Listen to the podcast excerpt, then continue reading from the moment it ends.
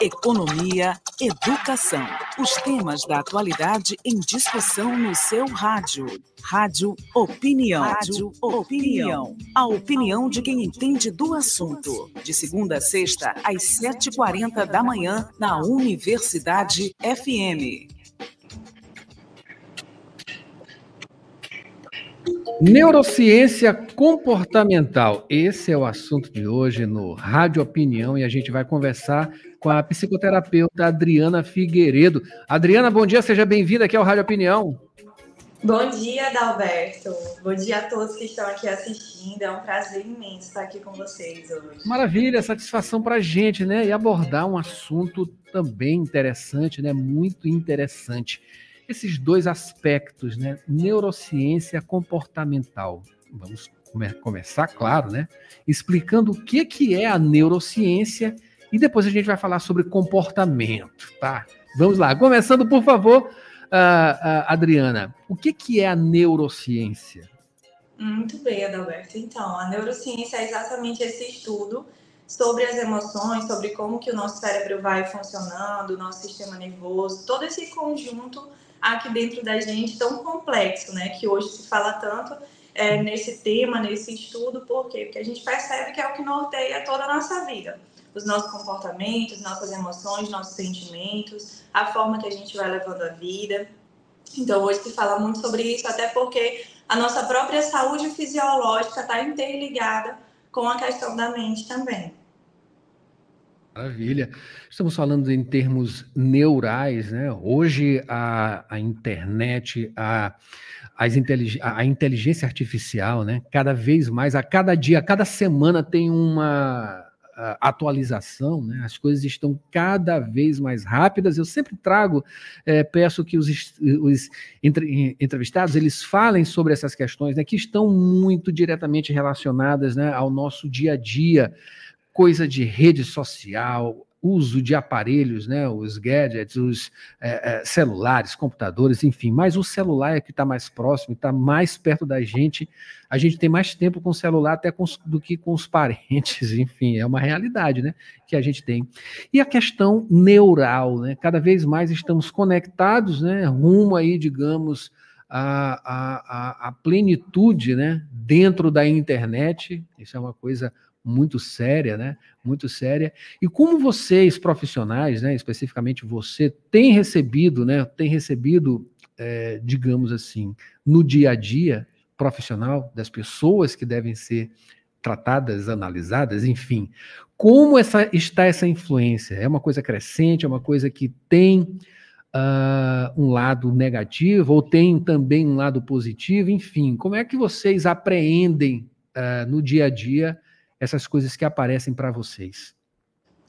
Então, essa questão das redes sociais, da, do uso da internet dessa forma exacerbada como está hoje, é, a gente percebe claramente que isso traz efeitos negativos, né? Claro que tem seus pontos positivos, como acredito que tudo precisa se colocar numa balança, né? Precisa se ter parcimônia, precisa ter ali uma, certa, uma certa regra, né? Um, um, uma consciência maior sobre tempo, o que convém, o que não convém. Mas eu percebo muito claramente que as pessoas que ficam muito tempo na internet, né, especialmente nas redes sociais, costumam sentir uma sensação de isolamento muito grande, né? E já foram feitos estudos, estudos recentes, inclusive, é, nos Estados Unidos, lá em Harvard, que se demonstrou que é, por mais que exista um contato social através das redes sociais, por exemplo, o WhatsApp, eu estou aqui conversando com as pessoas e estou interagindo, o nosso cérebro ele não capta aquilo como uma interação social real. Então, a sensação de isolamento aumenta cada vez mais. Por quê? Porque eu estou aqui no meio de outras pessoas, mas estou no celular. Né? Estou aqui no meio de outras pessoas, mas não estou conversando.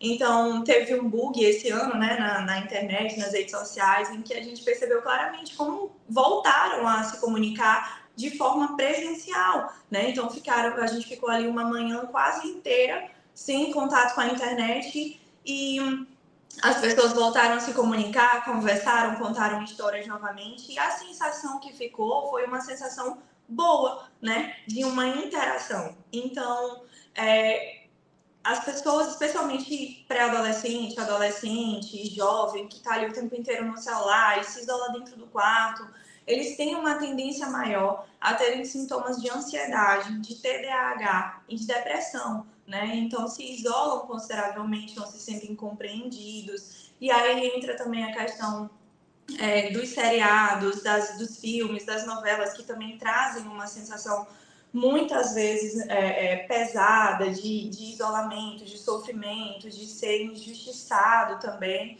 E isso acaba repercutindo, porque o nosso cérebro ele está simplesmente absorvendo as informações.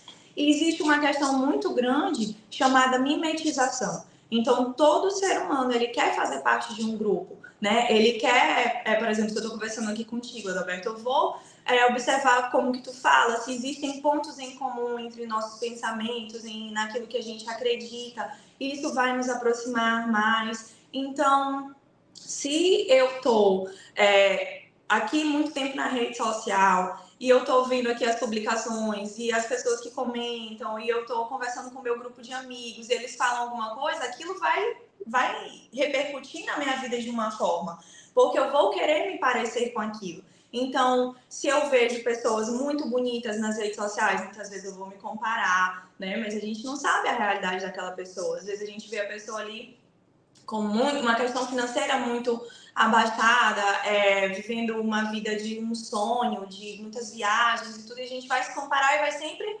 perceber assim, nossa, mas a minha vida não tá assim, minha vida não tá perfeita ainda, minha vida ainda não tá do jeito que eu quero.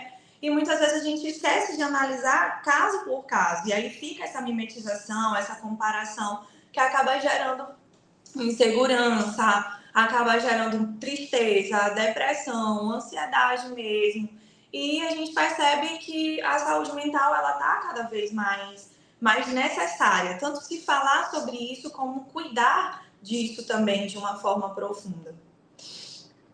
Adriana, você falou aí já entrando na questão comportamental, né? Como a gente via uh, mencionado. E uma coisa importante, né? Que você falou, todas essas aí, na verdade, né? É, essa atenção.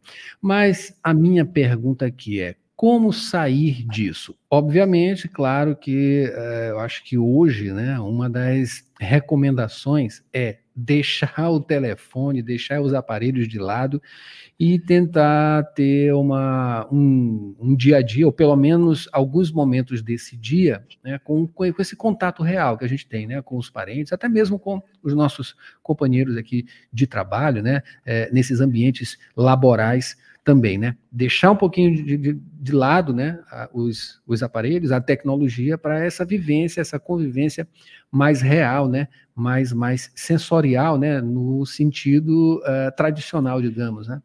É, como isso tem é, incidido justamente nesses tratamentos, nessas pessoas que você recebe, enfim, no seu dia a dia de trabalho, né? As pessoas têm resistência, ainda, aliás, ainda tem, né? Devem ter resistência na busca do tratamento? Resistência justamente nesse aspecto, né? Porque deixar uh, aquilo ali, né, que gera, digamos assim, é, cerebralmente estamos fa falando de prazer, né? Aquilo ali gera um prazer também, né? Embora tenha ali, claro, as, as tensões em alguns momentos geram certo prazer, né? Mas é uma coisa um pouco negativa. É, você encontra resistência das pessoas em relação justamente a esse aspecto? Olha, deixa o aparelho um pouquinho de lado, é, vá viver um pouco, enfim, é, sem essas, esses, esses aparelhos, né? A, a convivência tradicional, digamos assim. É, assim, a gente, a gente trabalha também muito com a psicoeducação, né? Então, isso é algo que eu prezo muito. Eu não gosto só de falar assim, ah, olha só, se afasta do celular, se afasta das redes sociais. Eu vou e explico para o cliente por quê, né? Por que, que ele precisa fazer isso, o que, que aquilo ali gera dentro dele, o que, que aquilo gera de neuroquímica no cérebro dele também, né? A própria questão que tu falou de gerar o prazer, a fuga da realidade, né? Então, as redes sociais, o celular se tornou muito essa questão da fuga da realidade também, porque muitas vezes a gente perdeu a nossa habilidade de entrar em contato com os nossos sentimentos. Então, se eu estou aqui num ambiente em que eu não conheço ninguém ou que eu estou me sentindo desconfortável, é muito fácil para mim pegar o celular e começar a mexer e esquecer que aquilo ali está acontecendo. Né? Ou então estou passando aqui por, por alguma dificuldade, tem gente que às vezes estava sentindo crise de ansiedade, ah, foi, o celular é o jeito que para a minha crise de ansiedade, mas só que às vezes é o nosso cérebro mostrando para a gente que a gente está dependente ali do celular, e aí por isso ele gera aquela sensação para a gente buscar aquela fuga novamente. Então eu explico muito isso aqui para os meus, meus clientes, e aí quando eles passam de fato pela intervenção terapêutica, eles vão buscando outras formas de lidar com essas dores, com essas inquietações. Eles buscam outras estratégias para lidar com tudo aquilo. E às vezes, se não conseguem sozinho, eu vou direcionando algumas coisas, né? Às vezes, indico é, uma dança, uma atividade física, o contato com a natureza, ele é extremamente revigorante. Não existe já vários estudos que falam sobre grounding, aterramento, e que a gente precisa ter esse contato com a natureza. É, inclusive, existe uma hipótese, uma, uma tese que fala sobre a hipótese do cérebro social, que a gente, que a sociedade só desenvolveu ao ponto que se desenvolveu hoje por conta do contato com as outras pessoas, né? Então, é, desde que a gente nasce, a gente já nasce dependente desse contato social, porque o bebezinho recém-nascido ele nasce totalmente dependente das outras pessoas.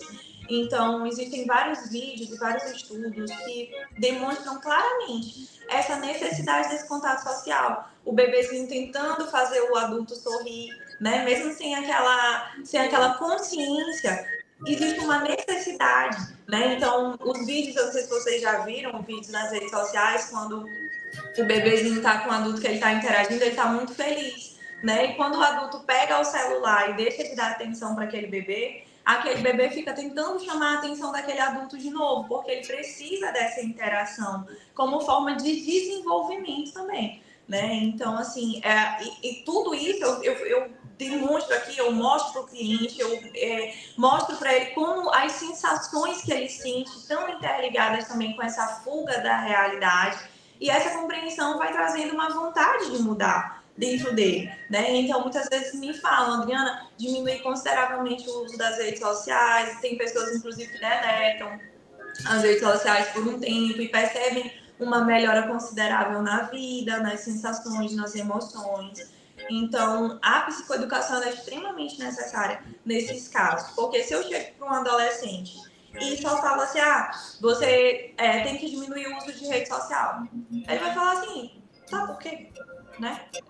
Um adolescente questionador, ele vai ficar, tá, tá, eu vou diminuir, mas ele não vai diminuir, porque é uma forma de contato com o mundo externo, muitas vezes dentro de casa, tá, tá sentindo sensações que não sabe lidar da melhor forma, vai buscar estratégia de fuga, né? E a fuga mais fácil, mais rápida, mais cômoda é o uso das redes sociais, infelizmente. Que voltemos aí, uh, uh, Adriana, para a nossa natureza, né? Nossa natureza, digamos assim, um pouco mais original, né? E que a gente tenha, claro, essa saúde mental, porque a observação é que cada vez mais precisamos, né? Precisamos disso, né? Nos encontrar com as nossas raízes comportamentais, digamos, né? E, e, esse contato ele é extremamente importante, como você disse, né? Ele faz o nosso desenvolvimento do cérebro, é, como a gente já disse, como a gente vive, né? E, e, já há algum tempo tem perdido um pouco essas essas rédeas, né? Que a gente retorne, que a gente retome essas rédeas para a nossa natureza. Eu acabei de conversar aqui com a Adriana Figueiredo, ela é psicoterapeuta e falou sobre neurociência comportamental. Adriana, muito obrigado pela sua presença, pelas suas informações. Espero recebê-la novamente para a gente continuar essa conversa aqui que foi muito profícua. Bom ah, dia. Obrigada, Daberto, pela, pela, pelo convite, pela oportunidade. Espero estar aqui novamente conversando com vocês. Com certeza. Muito obrigado e bom dia. E esse foi o Jornal Rádio Universidade, Maria Nogueira e Manu, né, com a gente aqui no estúdio. A gente volta amanhã, é sexta-feira, tá? Hoje é quinta, pré-sextou, é pré-sextou e amanhã é sexta, de fato. E amanhã tem roteiro cultural e tudo mais aqui, comentário também de Paulo Pellegrini no esporte. Olha, pessoal, o que a gente anunciou aqui no começo e que acabou não dando tempo, né, para trazer e veicular, você confere lá no site www.universidadefm.ufma.br daqui a pouquinho, tá? Mandando um alô aqui para a Vitória Castro, aqui no Instagram, que acabou de chegar, o Sansão Ortegal, a Zezé Arruda também. Muito obrigado a todos vocês que acompanharam. A gente volta amanhã com mais Jornal Rádio Universidade. Até lá.